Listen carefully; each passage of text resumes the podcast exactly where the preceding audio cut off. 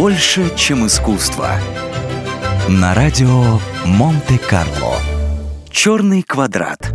Вряд ли в мире найдется много людей, которые не знают картину Казимира Малевича «Черный квадрат». Но мало кто знает, что появлению знаменитого полотна предшествовала картина «Ночная драка негров в подвале», написанная за 30 лет до «Черного квадрата» поэтом Полом Билхадом.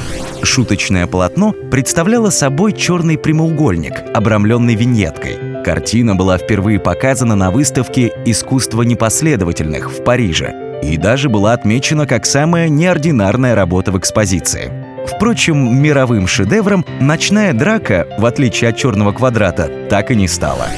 Существует две версии создания «Черного квадрата». Согласно первой из них, прозаической, Малевич готовил некую картину к очень важной выставке, но то ли не успел ее закончить, то ли испортил работу и в ярости закрасил все изображение черной краской – Непросохшая краска предыдущего слоя под ней растрескалась, образовав огромное количество кракелюр, в которых люди и по сей день, уже сто с лишним лет спустя, ищут и находят самые разные изображения. По версии любителей мистики, Малевич работал над полотном несколько месяцев и вкладывал в эту работу глубокий философский смысл. По словам самого художника, он видел в черном квадрате то, что когда-то люди видели в лице Бога, и, вероятно, именно поэтому на последней футуристической выставке картин 010 Малевич расположил свою работу в красном углу, где обычно в домах у славян стоят иконы.